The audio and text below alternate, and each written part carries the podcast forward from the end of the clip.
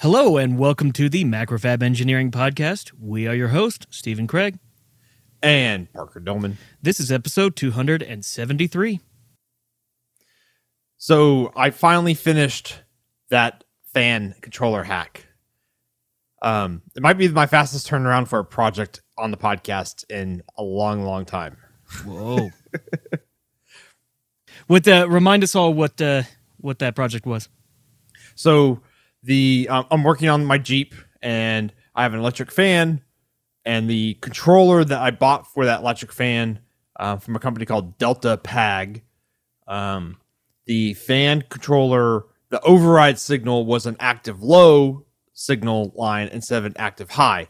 Most signals in a in a car are active high. Um, I don't know why it's an active low, but for for this controller, but it is. Um, so I needed to invert the signal, and we had a podcast episode like four or five episodes ago where we talked about different ways we could do that. Um, most people in automotive they just use like a big chunky relay because everyone's just got automotive relays, you know, lying around. Um, when you're doing this my kind of stuff, like working on your car, you have automotive relays. Um, and so you would use that to invert the signal from the 12 volt high to be a a a, uh, a, uh ground active um, signal. Um, and then I was like, okay, what about if we opened it up, open up the controller instead, and like put in our own circuitry to like invert the signal on the low level side. Um, thought about doing it that way. Um, and then there was also like the idea of like, hey, let's open it up and like rewrite the firmware to be like active low or active high. I mean, but upon opening it up, uh, we found that the microcontroller is a 8051 core like Chinese. Like like you Google it, Google that part number, it's going to be like that podcast episode and like the, the Chinese data sheet. it's like the only two hits you'll get. and uh and so I, I decided to go the in the like the middle route, right? Which is basically cut the trace inside the, the unit and then uh, I use a MOSFET style inverter, which is uses you know an N channel MOSFET pull down resistor and then a N series resistor to kind of like protect the gate of the MOSFET a bit. And then I threw in a, a a clamping diode at like clamps at like 16 volts just in case uh, there's a spike. Um, and so I I hacked it, and, and if you're on the stream because we're live streaming, you can see this. Oh no. Look at that. It's actually it's actually a pretty uh pretty attractive little hack there. Yeah, Wait, did you get a PCB made for the hack? I made a PCB for it. no. Yeah, That's great. yeah, it looks good. That looks yeah, that looks really good. Now that's okay. So there's there's different levels of hacks, right? So like no no no seriously, like this goes this goes back to like our different types of soldering. There's like Manhattan uh, style, there's um Oh. Thunder Ohm style, and then there's Yeah, Cthulhu Ohm. style. Uh and and I think so yours still involves wires. So it's still a hack. But it's like a Yes, really yeah. it's like a high level hack because you went through all the trouble of making a PCB. My hacks have monocles. yeah. Did did you did you like super glue that down to the board? Yep, that's super glued down. Nice. Okay. Yeah, so the the PCB the the the extra PCB is super glued down, and then all the wires that I bonded are hot glued down. nice. Yeah. And uh, That- that- yeah, that's was okay. able- So that is a mod that's intended to be permanent, or a hack. yeah, it's 100 percent going to be perm- like I'm going to put this co- this backing on the controller, and I'm never going to open it up ever again. Nice. So if anyone out there has a like, I, I I bet you zero people who listen to this podcast have a Delta Pag motor uh, fan controller that they want to invert their active low signal for the auxiliary override. If you do though, you can go download my PCB and and and make that little board. It's up on GitHub right now. Yeah, You know, okay, there. but it's really nice that you did that because there might be that one guy 20 years down the road and he's searching on new Google or whatever they call it. New, Google new New. and you Google. Yeah, and you Google. Yeah, yeah, and uh, and he's got this vintage car that has that little box in it, and um, finds just that podcast, and there you go, and then has to wayback machine your GitHub. Yeah, but it, it's amazing that, or someone has another controller and it has an active low and they need a flip little signal. So That's cute. I like it. yeah, I'm just glad it worked like the first try. Like I, I seriously like soldered it up right before this podcast. You used a what a BSS 170, 138. 138. Okay. Yeah, just a. That's actually the house part number at Macrofab for N channel MOSFETs for a SOT 23 package.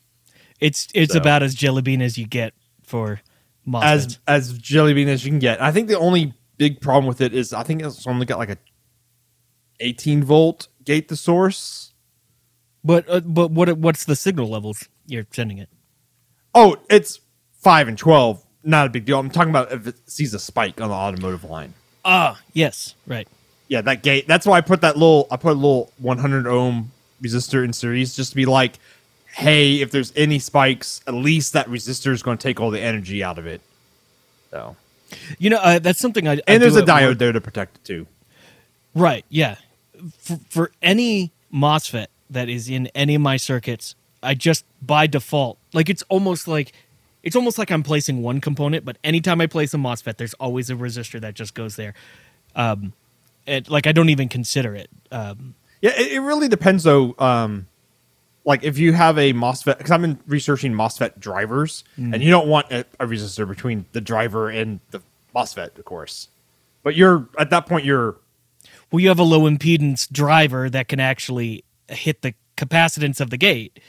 yeah, and a lot of them are constant current driven too, instead of uh, a voltage driven uh, line. You wouldn't want to put a resistor there. Yeah, that's the whole thing about MOSFETs is they end up they they end up taking a, a particular amount of charge to actually turn on. Uh, so Yeah, it yeah. it effectively appears like a somewhat of a capacitor. So you have to have enough oomph to actually drive it. And if you're trying to do something really fast and switch something, your driver has to be able to handle that uh, that drive current fast enough. But Mm-hmm. in your application, you're just switching something, and you don't want it to ever switch when it shouldn't switch. And so that well that and i that. just want to protect that gate as a from spikes and and other emf sources and have a little snubber resistor there to kind of eat up up the energy Yeah. is fine because that's the thing is like the main reason why you would wouldn't want to put a resistor there is if you are if you need to switch that res- that that MOSFET really quickly on and off like you do in a PWM circuit um or like an H Controlling the bridge or, uh, controlling or signal switch that mode way. power supply or something anything like that. Exactly. Anything that because if because what you're doing is you're basically increasing the rise time of that MOSFET's gate with that resistor.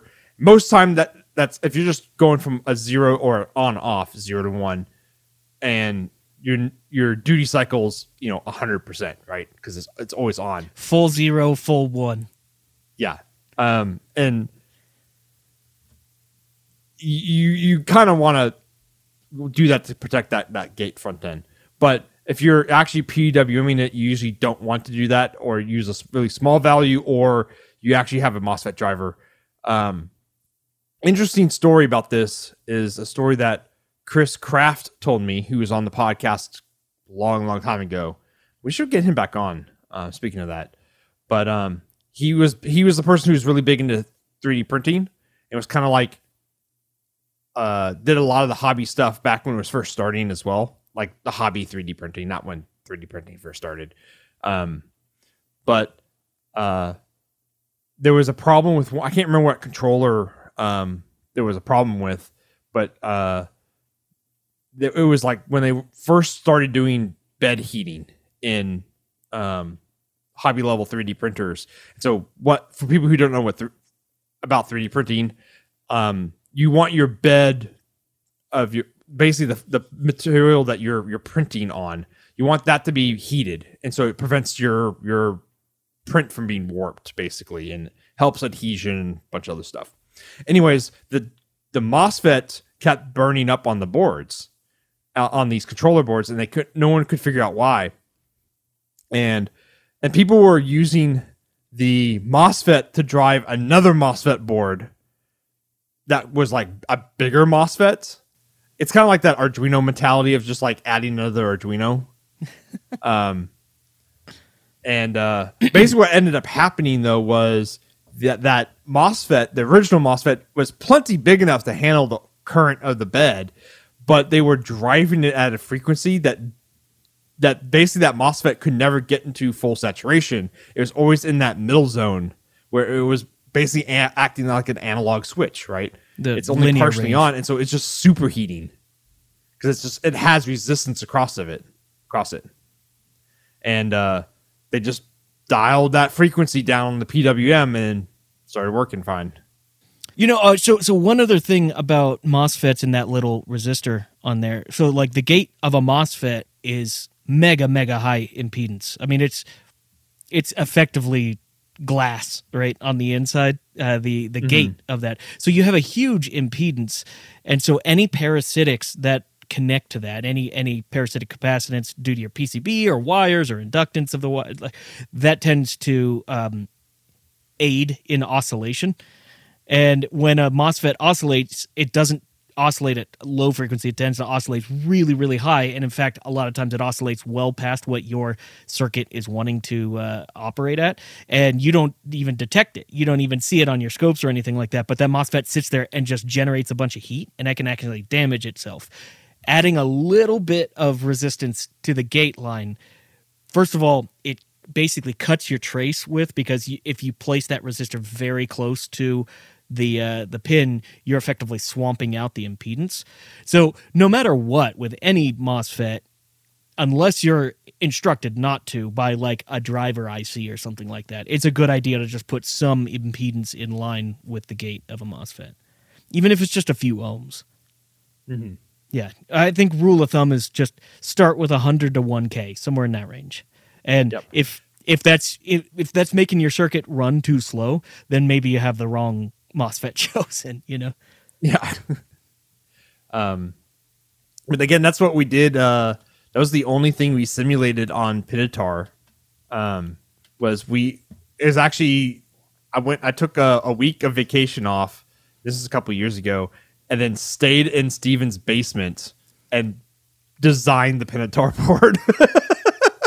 Yeah. Hey, that's a great that's honestly that's a great way to do design where you take a vacation and that's like it. You're away from everything else and like you Yes. can just focus. yeah, drank a lot of beer, worked on the Pinotaur board, and then I'm like, huh, I wonder. Uh, like the only the really thing was I was using a completely new MOSFET basically that had completely different gates uh, or gate characteristics, um, and I was using a completely different kind of driver circuit. And I'm like, hey, let's simulate this, and we simulated it, and it was like, yeah, that looks fine. And built it. I it think was we actually found the model for it and imported it. Um, yeah, yeah, everything we were able to import and had proper models for. right, right. No. Although the more and more that I simulate things, the less and less I rely on simulation. Uh, well, in other words, like I use simulation to um, uh, simulate concepts, and a lot less Mm-hmm. simulate like how is this going to happen on this edge case. Like the simulation's not going to work for that. Yeah, yeah, yeah. Yeah. But yeah, that's what I want to know is like, okay, if I set it up with a hundred ohm resistor, or like we basically we calculated what that resistor ideally should be, Mm-hmm. and it was actually really close to hundred. I think it ended up being like it was like eighty something ohms. We're like, yeah, hundred's fine. Well, you were trying to limit um, uh, current output because your driver chip had a maximum current output. We weren't driving them from a driver chip. We're driving them from a, a 74 HC 595 uh, shift register, which has 20 milliamps max output. And so, yeah, we put a basically calculated what the instantaneous, you know, turn on would uh, current would have been, and basically then because like we at first we did zero, and it was like it goes to infinity, right? on turn on, current goes to infinity. We're like, well, hap- well in real life it's not infinity right but it's a lot and that could damage the the drivers off that shift register over time and so we just kept basically increasing the resistance value until the the peak was under 20 milliamps, and once we hit that, it was like okay, that was good. And I think it was like 80 something we got, and then we're like okay, let's just use 100 because I'm using 100 elsewhere on the board. Right. It's it's you sacrifice a little bit of speed for some current limiting. Uh and it's and it's not like traditional current limiting. It's current limiting because like the gate has to be filled with charge basically. So Correct, you're just pro- yeah. you're making sure that it wouldn't ever go above 20 milliamps out of the pin uh, because of a drive signal. Yep, because of the drive. Yep. So So, and speaking of the Pinotaur, it is now in production. what? Woohoo! Finally. So, Congratulations. Finally, yeah. That probably a couple feels years good. later, finally in production. Um, And um are you able to divulge what the production quantity is? uh, over 250 units. Wow, nice. Yeah. Um, so now, now I got to do the other side, which is like putting together a website with all the documentation and stuff. Marketing. Well, I'm not really. I'm marketing to OEMs, so it's uh not really too big of a. mar- It's not like I'm like marketing like uh hobbyists and stuff. So it's a little bit easier because there's only like I can count on my hand like how many pinball manufacturers there are still in America. yeah, Um, probably in the world yeah. too. Probably, yeah, probably. Eh, So if a hobbyist did want one, uh, Yeah, I will sell them. Yes, yes. I'm just not going to market to hobbyists or anything like that. right, the main goal isn't to sell them in singles, but you will Correct. if somebody asks for one. Yeah. Yes. Cool. Yes. Because because how do you design if you're going to go into production with a pinball machine? You need one just to at least you know start testing stuff and putting together your first machine. So Okay, Yeah. I got a question. That's a that's a total tangent, but it's still some somewhat related, I guess. Okay, what is the future of pinball? In, in other words, like is pinball seeing like technological advances, or is it all just the same oh, stuff Oh, this is rehashed such with an awesome different? question. Yeah, like is, Okay, it, is it just okay, the same okay. stuff with different mechs? So wind back the time to the year 1999. Williams and Bally um, pinball division is not doing so hot in the late 90s. And actually, the pinball machines they were designing and making are some of the best that ever made. Like the themes, the gameplay, the quality of the pinball machines were like some of the best. But pinball was on the on the way out. They just weren't making a lot of games. Uh, just the whole coin op scene was changing. And so Williams and Bally went to the pinball division and said, We need something different to turn this department around. And they came out with the Pinball 2000 platform. And so I don't know if you've ever seen it, but it's the like revenge is revenge from the attack attack from Mars. Attack from Mars is like the Williams original like a regular pinball machine, but I think it's like revenge of the attack from Mars or something like that. But uh, and then they made um, Star Wars Episode One because that had just come out, and then there was a unreleased game with like wizards or something like that. But what they did was they did holograms on the pinball on the playfield, and how they did that was above the cabinet. So the cabinet instead of just having a typical like ninety degree head box on the back, it the head box went back up and then over the, the playfield and there was a crt monitor in there that would display downwards and then the glass was a special glass with a special coating on it that would reflect what was on the crt and so with some you know math uh, by you know stretching and skewing the image they can make it look like there's a hologram on the playfield and so you can do crazy stuff like um, you could change what targets look like and what the playfield uh, toys look like. And the by the way, the Star Wars one looks really awesome. Um, I don't think they play really well. They definitely look really cool, and they actually sold really well. And then Williams Bally just pulled the plug anyways on all of it.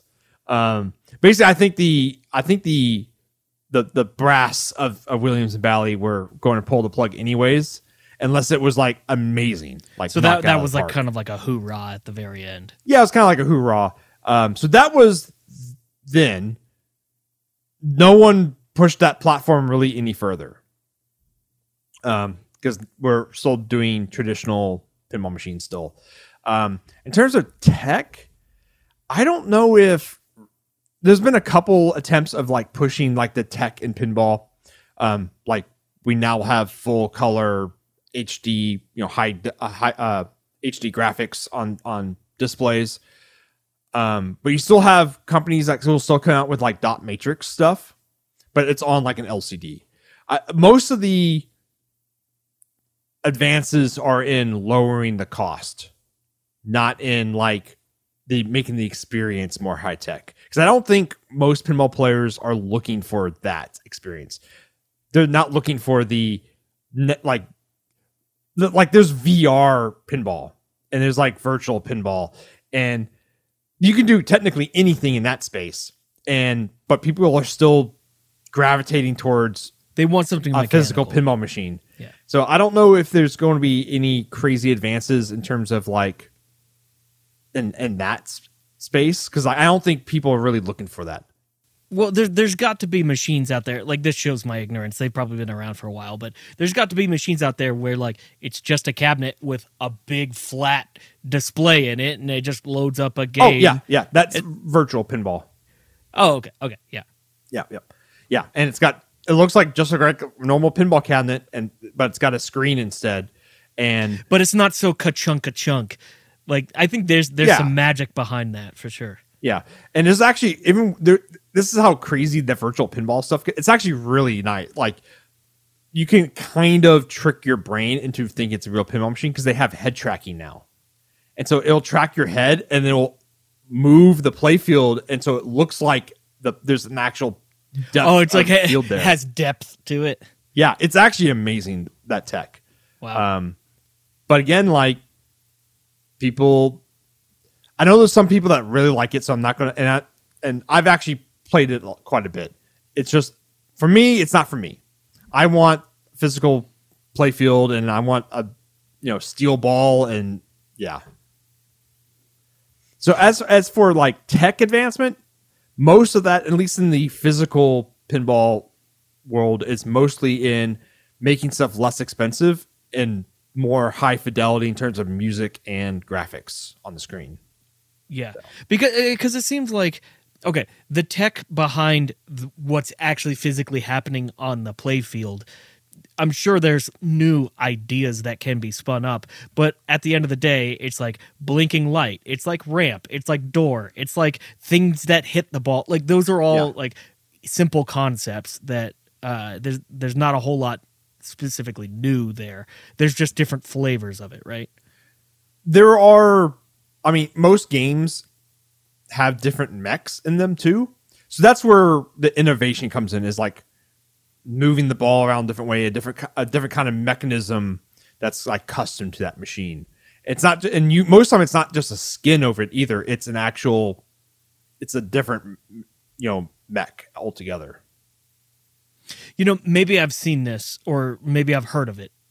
But what what comes to mind? In fact, I think maybe you told me about this.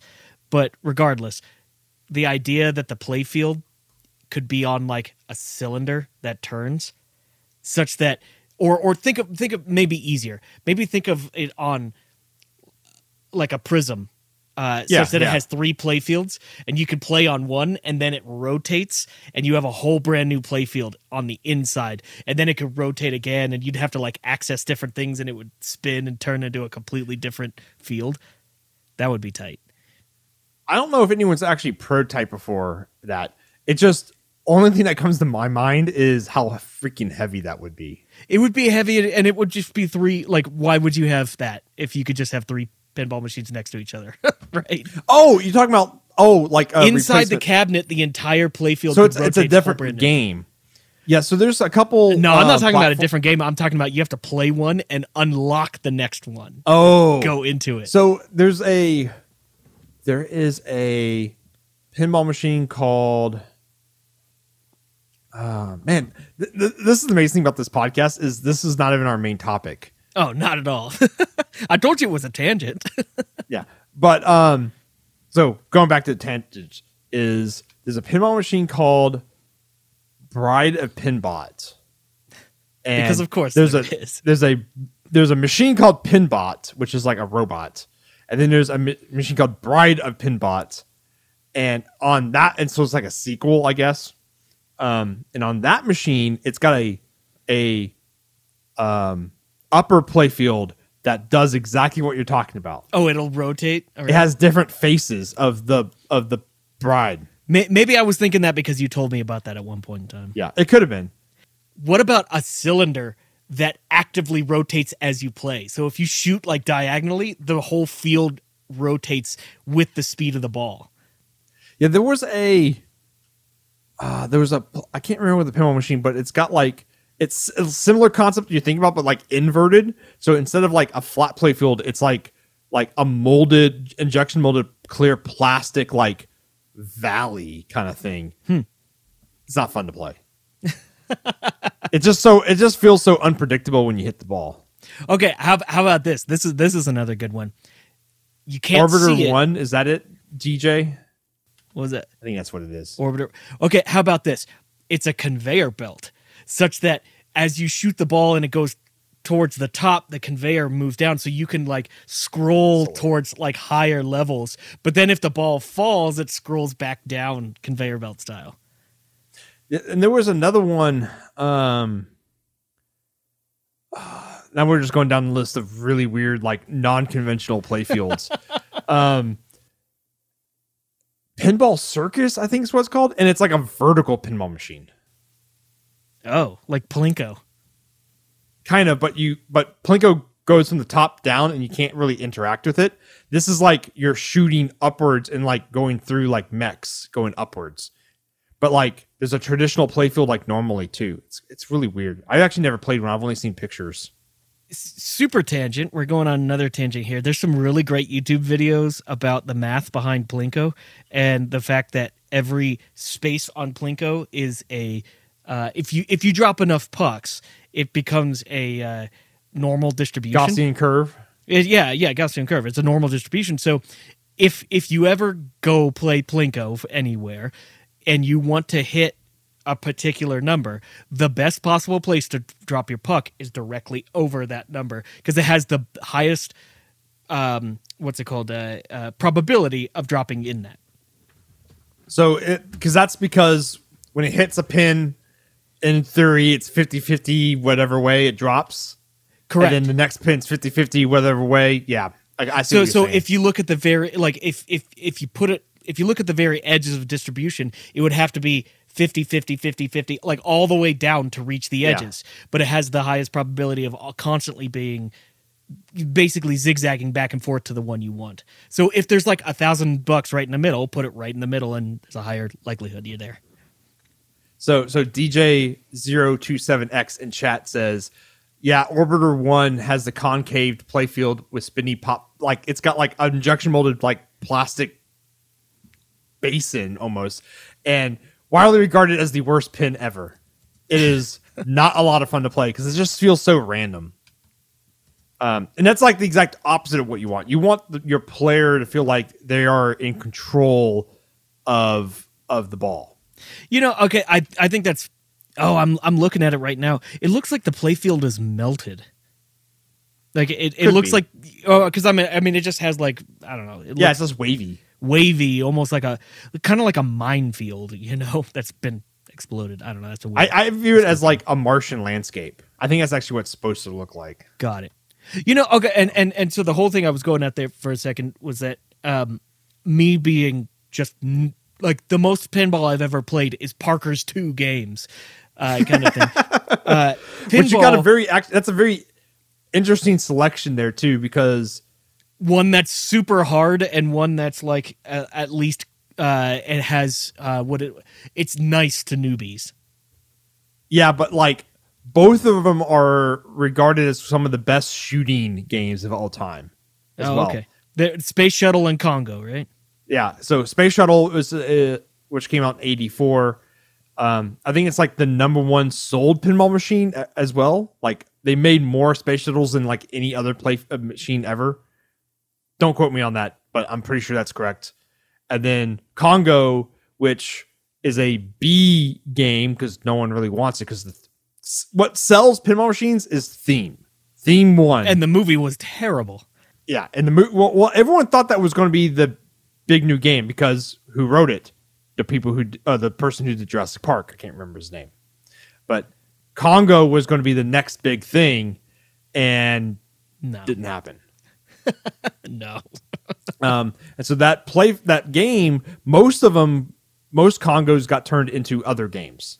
Um, but it's a really and that was from the era of like medieval madness and uh, attack from Mars um, from Williams, and so it's actually a really well shooting game. It's put together well.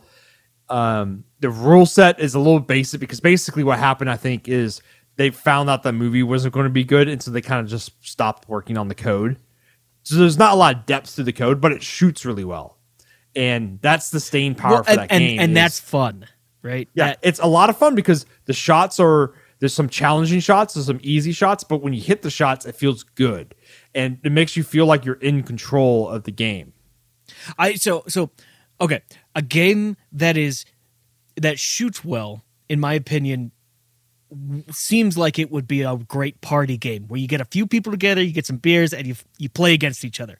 But a game that's really deep and has a lot of extension to the code seems like it would be really great for one person to play and like try to surmount everything. Correct, correct, correct, correct. Yeah. yeah. So you see a, a the big thing nowadays, because especially since bar, uh, like bars don't really have pinball machines or anything. I mean, there's some bars that do, yes, but most bars don't have pinball machines because no one cares anymore. And so most games now are really deep in code because the people who are buying them are putting them in their man cave, Got and they it. typically don't have, you know, forty people showing up to a party. It's just them in their man cave, you know, They drinking their their Michelob play a Ultra, game for a bit. Yeah. playing a game. Well, okay, and and so sorry. Back to the reason I even brought that up. The whole Orbitor 1 game feeling random. Pinball to me in a lot of ways feels random because I don't have much experience with it. So like my whenever I play it, the whole goal is to just stay alive. Uh and That's so a good, good tactic, though. but I think that's everyone's tactic in in in, in When an I when I first had- go to a, new, a machine I've never played before, that's my tactic is just stay alive. yeah. So Yeah. Space Shuttle is a really fun game. It's just brutal because that's from that era. Of, It's tough. uh, it's from that era of pinball where like people were pumping uh, coins into into machines, and so the less the ball time was, the more quarters you get, and so that game eats your would eat your quarters. Whereas Congo is from the era of like they wanted people to feel good when you're playing it, and so ball time's a little bit longer. There's more easier shots. It doesn't drain as harsh. So yeah. Congo is a very good introductory game, where Space Shuttle is like, you know, playing on on Ultra Nightmare. So, Is there a Doom pinball machine? um, I don't think so. Oh man, that would be legit. I don't think there is one. But like original Doom. Oh, like eight bit. Yeah. Oh, so, yep. Anyways, back onto Pinotaur. Um, so, you know, we've been talking about these supply chain issues. I have one component that has supply chain issues, and it's not what you would think. Okay. It is the Pin headers? JST locking connector I'm using for the RGB lights. No, really? Yeah, yeah. Everyone's buying JST out? I bought the world supply of this part right now. Did you really? wow, So that's yeah. crazy. So I have like the world supply. I still don't have. I have enough for like to build the Pinotaurs. Don't have enough to build all the RGB lights yet. I have enough to get started, but you know, what are you gonna do? I'm I'm working with some some clients right now that are a little bit new to um, contract manufacturing.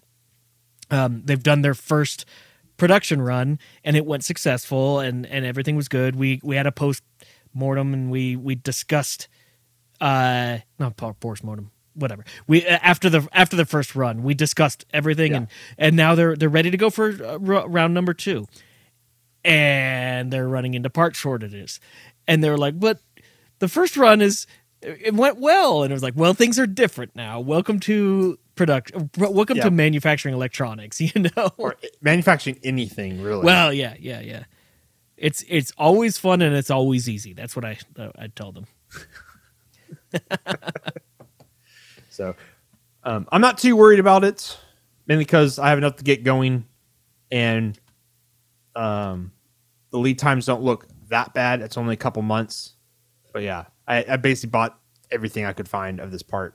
Just out of curiosity, are we talking about four digits, five digits Of what quantity, of of those connectors? I bought four digits worth. Oh, okay, cool. So I need I need uh six digits worth. so you got some. no, no, is that right? I need five digits worth. Okay. I got about I got about a little over a third of what I need. Okay. So Well, it's not too bad. I mean, you're you, the demand for them isn't particularly high at the moment. I, I think what it is is it's the locking style, which actually not a lot of people use. Most people just use the kind of like friction fit style.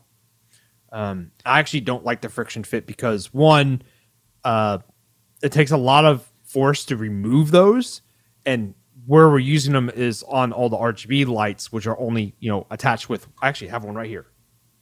They're only attached with one screw, and so if you're yanking on that cable, You don't want a you- diving You're board. just going to flex this this knot out of this thing, and so you have the locking, and so when you move the tab, it just freely pops out, yeah. Yeah. and so there's it's a there's low insertion force basically. Um, so I don't think a lot of them because I can just go and buy the non-locking right now. Like there's like there's six digits worth of those in stock everywhere. Yeah.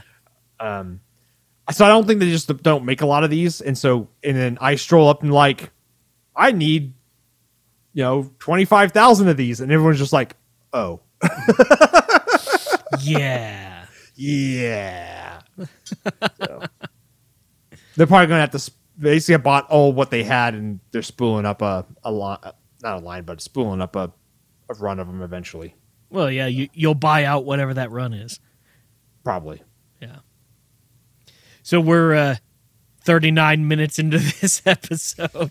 and We're getting into I guess what you could potentially call main topic. Uh I don't know if we really have those. No, this is we talked about pinball was the main topic. Yeah, yeah, effectively by this point. Well, and and I I so I want to talk about thermal management a little bit. Uh, mainly because I've run into that this week, and I was like, "Oh, that's kind of cool. That that would be kind of fun." And I don't think we've talked about thermal management a whole lot on the podcast. Not a ton. I mean, uh, to to some degree, actually, we've probably talked about it in, in terms of the SSPS uh, a, a bit, right? Because that A thing had bit. some monster thermal management. I, well, we did a little bit, and we've talked about um, using like through hole vias to and uh, solder to kind of uh, channel heat away from your component. Yeah, But yeah, not not we haven't had a in depth discussion. I guess is a good way. put it. Well, and this isn't necessarily going to be an in-depth discussion, but this will be some some things that I'm doing right now that um, are related to it effectively. So, if you uh, if you're part of our Slack channel and you look in the the uh, MEP channel in there, you see I've been posting a bunch of pictures of a project I'm working on. Uh, you know what's just funny? They, uh, let me let me tangent just for a quick second. Parker said earlier, you know, like that little uh, box that you you worked on was one of the fastest projects you've ever cranked out. did on the podcast. I'm I'm literally working on the longest project that I've ever had. This project, people are gonna laugh at this.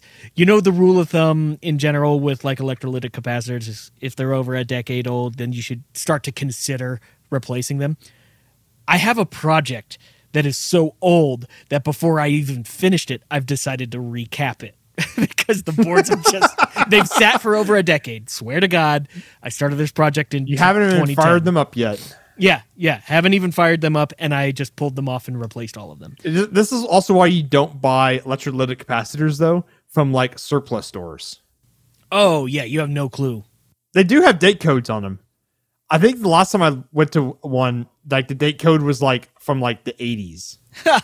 Yeah, So I actually inherited one time 80,000 electrolytic capacitors and I kept uh, maybe like a few hundred of them and I started contacting places around town like would you buy these from me? Uh, and then and everywhere I contacted was like no and I was like what if I give them to you? And they were like, no, I don't want them because because they're electrolytic capacitors. They can't uh, do anything. So uh, yeah, It's it just a bunch of e-waste. yeah, it was a bad situation. So I had 80,000 capacitors that I had to do something with. I don't even remember what I did with them.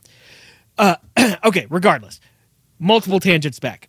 So I've got this project I'm working on um, that I didn't design. Well, I've designed parts of the project, but I, I didn't design the, the whole thing. I purchased PCBs for this project in 2010, uh, and I have some like ancillary schematics and things like that from way back then, from forum post back then, and uh, this is a vacuum tube compressor, audio compressor, and one of the one of the or two of the PCBs that go inside of this thing are DC heater uh, circuits. So they basically take uh, a tap from my transformer, I rectify it, I put it into these reg- uh, these regulators, and they regulate it down to the correct voltage for the vacuum tubes to run off of. Yeah, vacuum tube heaters.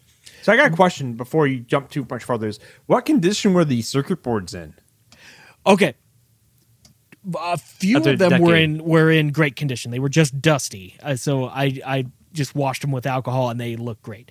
These DC HASL? heater boards that I'm talking about here were actually they were oxidized really bad. So I, when I went to solder them, like solder wasn't sticking to the pads. I had had to to use actually more flux. I had to stop and clean the living bejesus out of them, and then I just got out the RA flux because when you want to actually solder something, you pull out RA flux. You know, that stuff will eat through anything.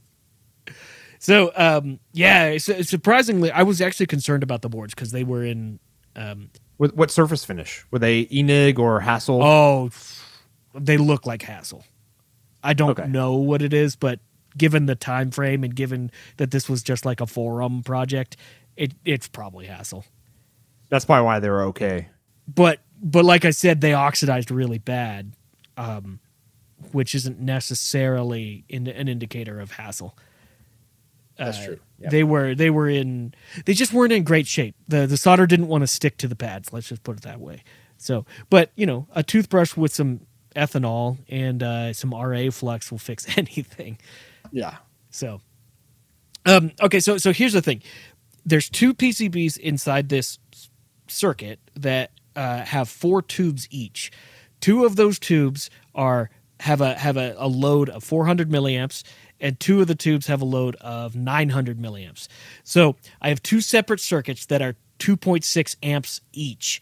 So five point whatever, 5.2 amps total load on this. But I have two separate DC heater boards, so you can just consider it just think about one. So it's a 2.6 amp heater load on it at 6.3 volts. Um, so it's a pretty hefty amount of juice going through there just to heat these things up. So I've got my transformer that's cranking out some DC voltage, and then I'm regulating down to that 6.3 volts, but at 2.6 amps going through this regulator. You could, it, it- you know, it, it- maybe the gears are turning in your head like it. That's a lot of heat. That's a lot of mm-hmm. power to dissipate. So I actually took some measurements uh, of this. So we'll start out. I, I actually have some calculations here because I wanted to. I wanted to kind of back calculate some stuff. And um, well, let me just throw out some numbers and then and then we'll we'll move forward. So right off my rectifier, I'm getting about 10 and 10.8 volts. So that's my like input DC voltage, 10.8. And I want 6.3 volts out. So my regulator has to drop that 10.8 down to 6.3. So that's a four and a half volt differential there. So four and a half volt differential, and my expected load is 2.6 amps. So the amount of heat that the regulator itself has to just chew is 4.5 volts times 2.6 amps. That's 11.7 watts in my regulator, which is not an insignificant amount of heat, right? That's that's a ton of power for a regulator. Uh, this regulator that I'm using is an LM338, which is if you're uh, it's in a TO220 package, which is a uh, you know it's a pretty classic little regulator there, um, and it's one of those adjustable type uh, where it has like a 1.25 volt reference, and then depending on the resistors on the output of it, you can adjust its output voltage. Which on my boards, I have a little trim pot that I can do. Now, mind you, I didn't design these boards. Uh, and I'm not saying that because I would have done it differently, but I didn't design these boards. I just populated them and I knew that there was going to be some heat there, but I didn't go through the exercise of calculating it. I was like, I know these things are going to get hot. So I'm, I just bolted these transistors directly to my chassis. I mean, not directly. I put a, an insulating spacer on there, but like a mica barrier. Yeah, like a mica barrier and an insulating shoulder washer in the in the tab. So they're electrically isolated, but I could I thermally couple them. I also put thermal paste on it because I knew that these things were going to get hot, but like is the chassis itself enough of a heat sink to get rid of the power? That's sort of what I wanted to back calculate here. Because I can tell you right now, the answer is no. It's not. it's not enough. and and because it's not enough, I thought I would go through the exercise of actually calculating first of all, how much is it not enough? And then how much do I need for it to be enough?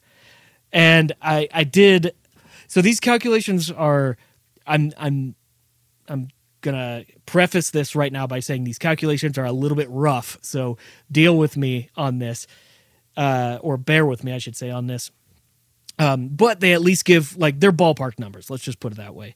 Um, so the thing is, I know I have about 11 and a half or 11.7 watts that eventually needs to just go somewhere. It's super inefficient system. Uh, and, and a TO, well, I'm sorry. Let me, let me back up real quick and just talk about how I tested this. So I guess you could just say I plugged it in uh, and saw what happened, right? no, no, no. So, so here's the thing.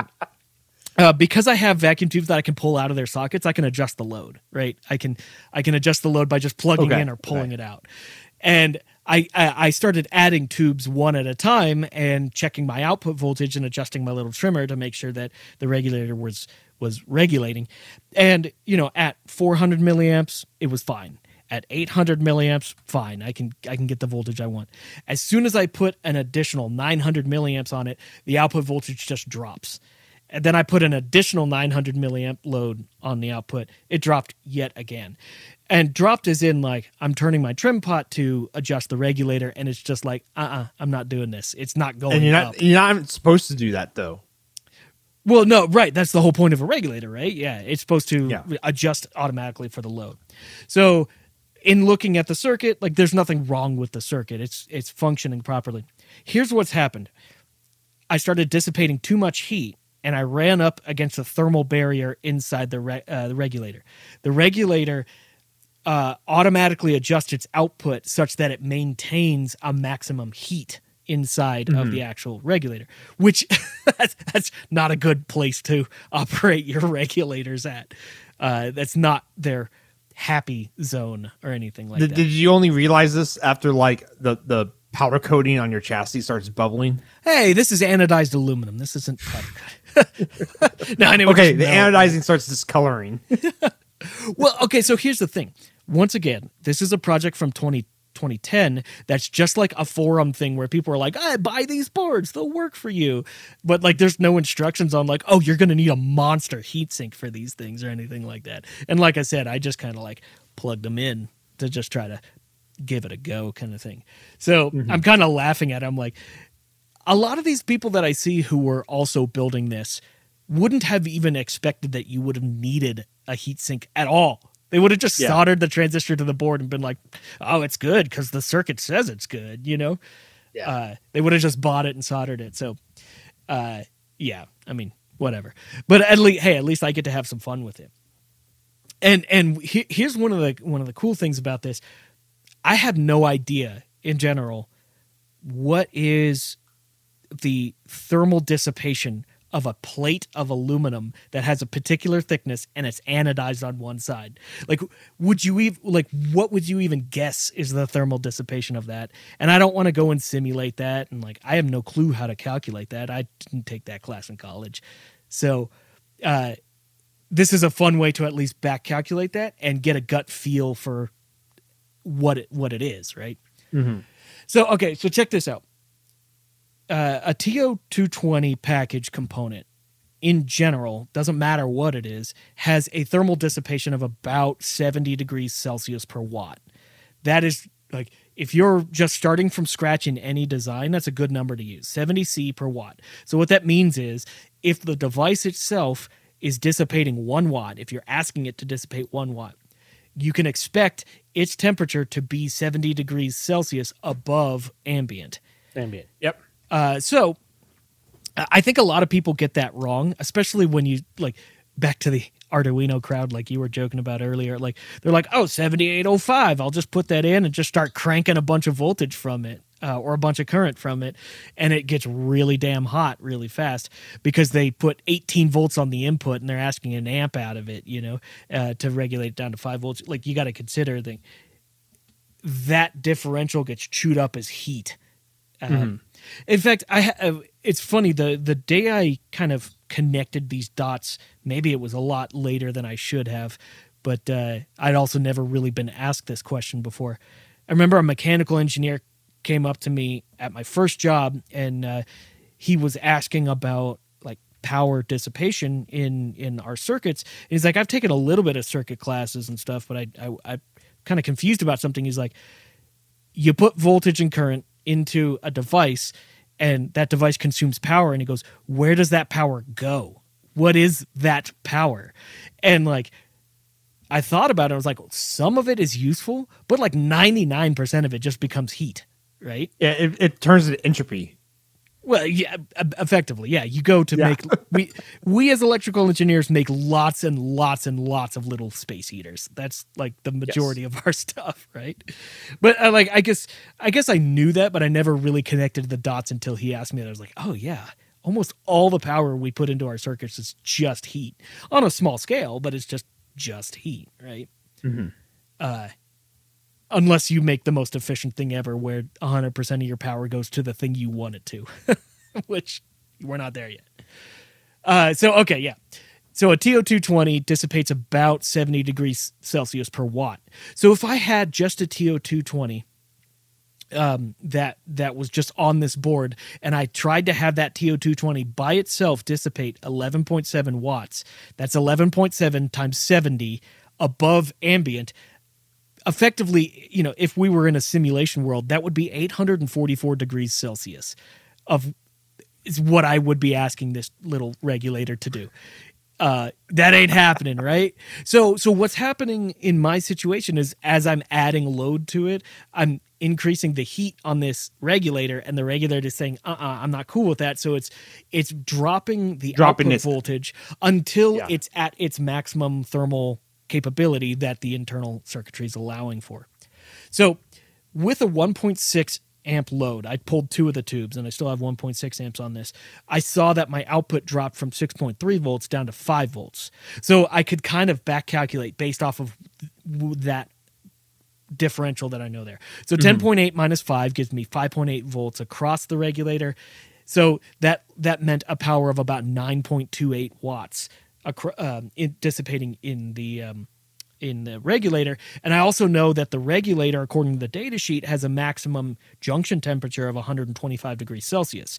So basically, given those numbers, what I could do is say that my ambient temperature is 25 volts. It raised 100 volts to get to 125. So 100, sorry, not 100 volts, 100 Celsius. degrees Celsius. 100 degrees Celsius divided by 9.28 gives me a thermal resistance of about 10.78 degrees Celsius per watt. That is what my aluminum was doing. So for every watt of juice that I was asking this regulator to do, the the temperature of the regulator itself would rise by 10 almost 11 s- degrees celsius that's a hell of a lot better than 70 degrees celsius if the mm-hmm. regulator's just sitting there alone so the the thing that's cool about that is it at least gives me a gut feel for what aluminum would do you know like if i ever had to do this again i could say like oh I can use 11 C per watt as just like a overall value.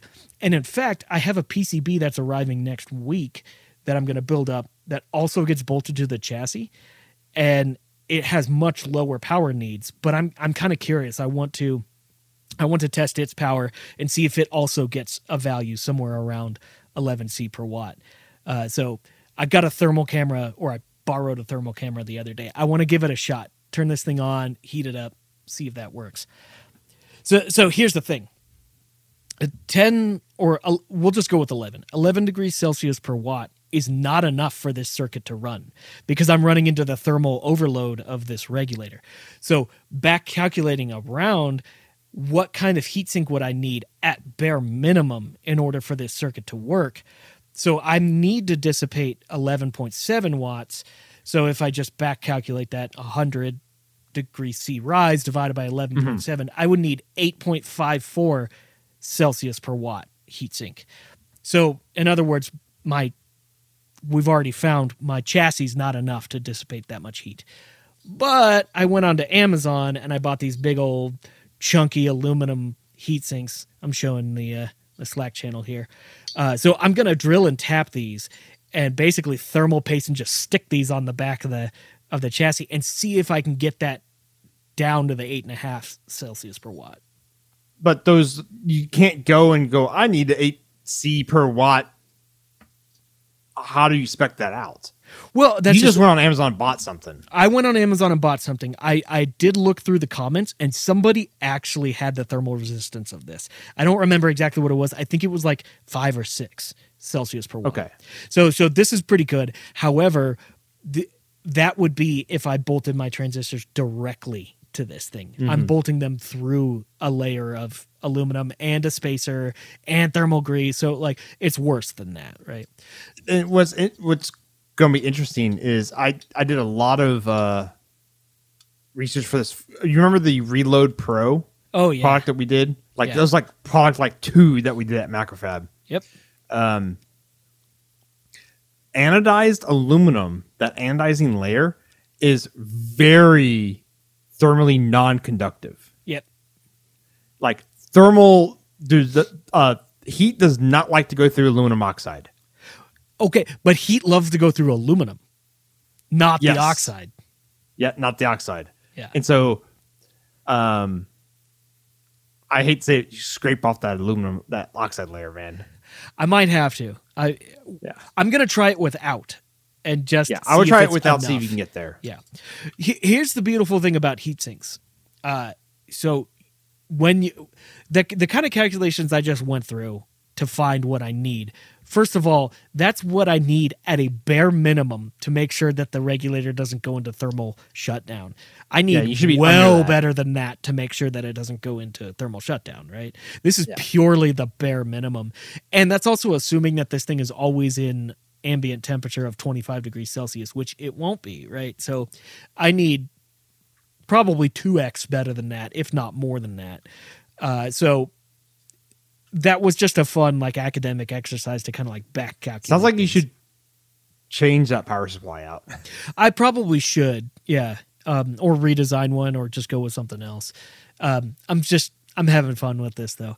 The yeah. the beautiful thing about heat sinks is if you go to something like Mouser uh, or DigiKey, they have a search field that is their thermal resistance basically or their dissipation okay, yeah. Rate. so you can just go and be like oh i need an 8.5 celsius per watt or better and you just type that in and, and it'll show you everything of that. I wonder how that's measured because it's also dependent on contact area.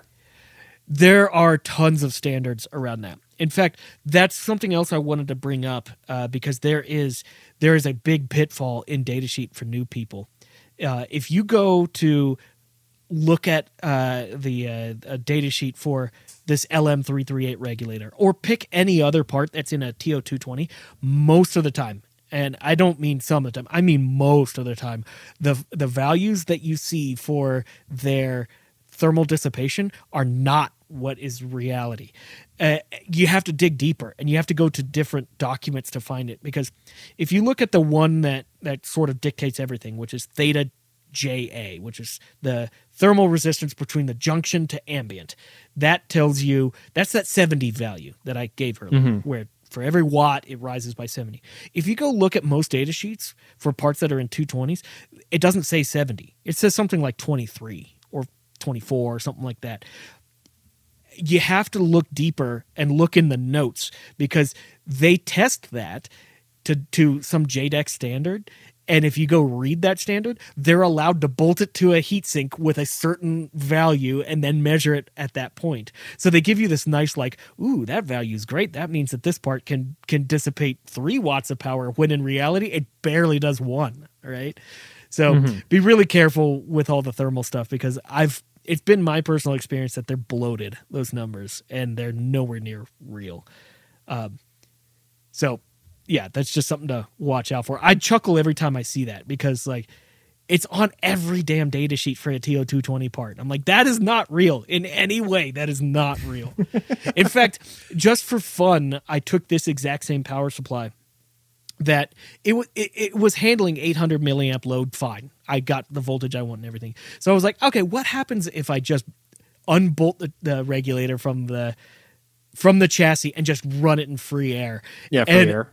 Uh, it got like the voltage was like 200 millivolts on the output. Like it was trying so hard to do anything, and I was I was afraid of letting out the smoke. Uh, because like I mean I'm asking 800 millivolts across I don't know 10 volts or something like that uh, or sorry 800 milliamps and it just I mean it just immediately went into thermal shutdown like from the second I turned it on so uh, but if you but if there was like a nice 20 degrees Celsius per watt value like there was in the data sheet uh, It would have been fine. it would have been yeah it would have been a lot better. So just watch out for that. So yeah i'm gonna i'm gonna try to in fact later tonight i'm hoping to just drill and tap these uh, one of these heat sinks plug it in and just see if it's good enough. I don't know. It's kind of fun. Actually it's it's it's interesting. I went to a um, an interview once at an engineering firm and uh, they had they did some really impressive system level design some really big stuff and I remember asking them in there, I was like, oh, this is great. How do you guys handle your thermal stuff? Do you guys go and calculate or are you doing like 3D models and like, you know, everything? And they're like, oh, uh, yeah, no. And, and their solution was like, we turn it on and see if it gets hot. and I'm like, uh, okay, cool. Like, it's, it's interesting. They add, they'll, they'll do things like add a fan or whatnot if it just gets hot. So they, they design it so they could do that. maybe not even maybe like maybe they it's all afterthought in that sense i Could thermal be. stuff is weird uh because like do you think about it at the beginning stages i guess it depends on your industry it, it depends on what you're doing On Pinotaur, that- I was thinking about it when I was designing it. Yeah, sure i mean i think i think but there's not a lot of thermal stuff on the Pinotaur. So I, I have a product that I'm designing at work that's just it gets ridiculously hot. I, I've got too much analog, let's just put it that way, running on high voltage rails that don't need to be high voltage rails. And that's this is sort of the magic of switch mode power supplies because for a little bit of heat uh, currency that you pay in, you can shift voltages without just dumping that as heat. That's sort of one of the magic magical things about switch mode power supplies is you don't need a transformer to switch things over. So KC8APF, that's a that's a username uh, on the uh, Twitch chat says he's or she is currently working with a heatsink vendor to design a solution for a 400 watt ASIC. So they're doing a lot of simulations. That's cool. God, I'd love to see some of those simulations. That'd be fun. Yeah, it'd be a lot pretty cool to see. So, so people do do the simulations. It's just that one Well- company you were interviewing with was not. Well, okay, so yeah, but but in that particular situation, if you've got one individual part that's cranking out 400 watts, then uh, then I think you're just uh, you pretty much have to, right? You don't have a choice. You can't ignore it. Uh, this other company had, I think they told me 13 individual PCBs inside of a system, a large system enclosure, and they they had different teams design each uh, board, and then they brought them all together. And in testing, they found out if they needed heat or uh, needed thermal management or not.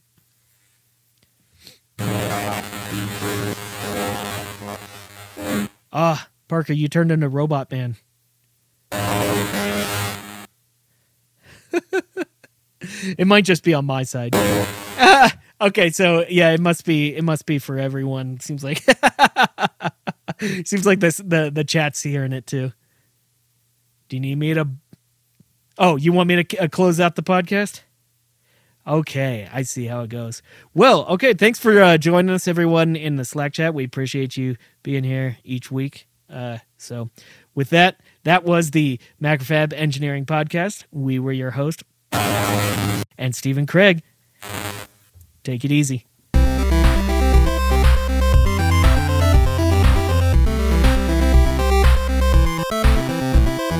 Thank you, yes, you, our listener, for downloading our podcast. If you had a cool idea, project, or topic, let Stephen and I know. Tweet us at Macrofab, at Longhorn Engineer, or at Analog ENG, or email us at podcast at macrofab.com. Also, check out our Slack channel. You can find us at macrofab.com slash Slack.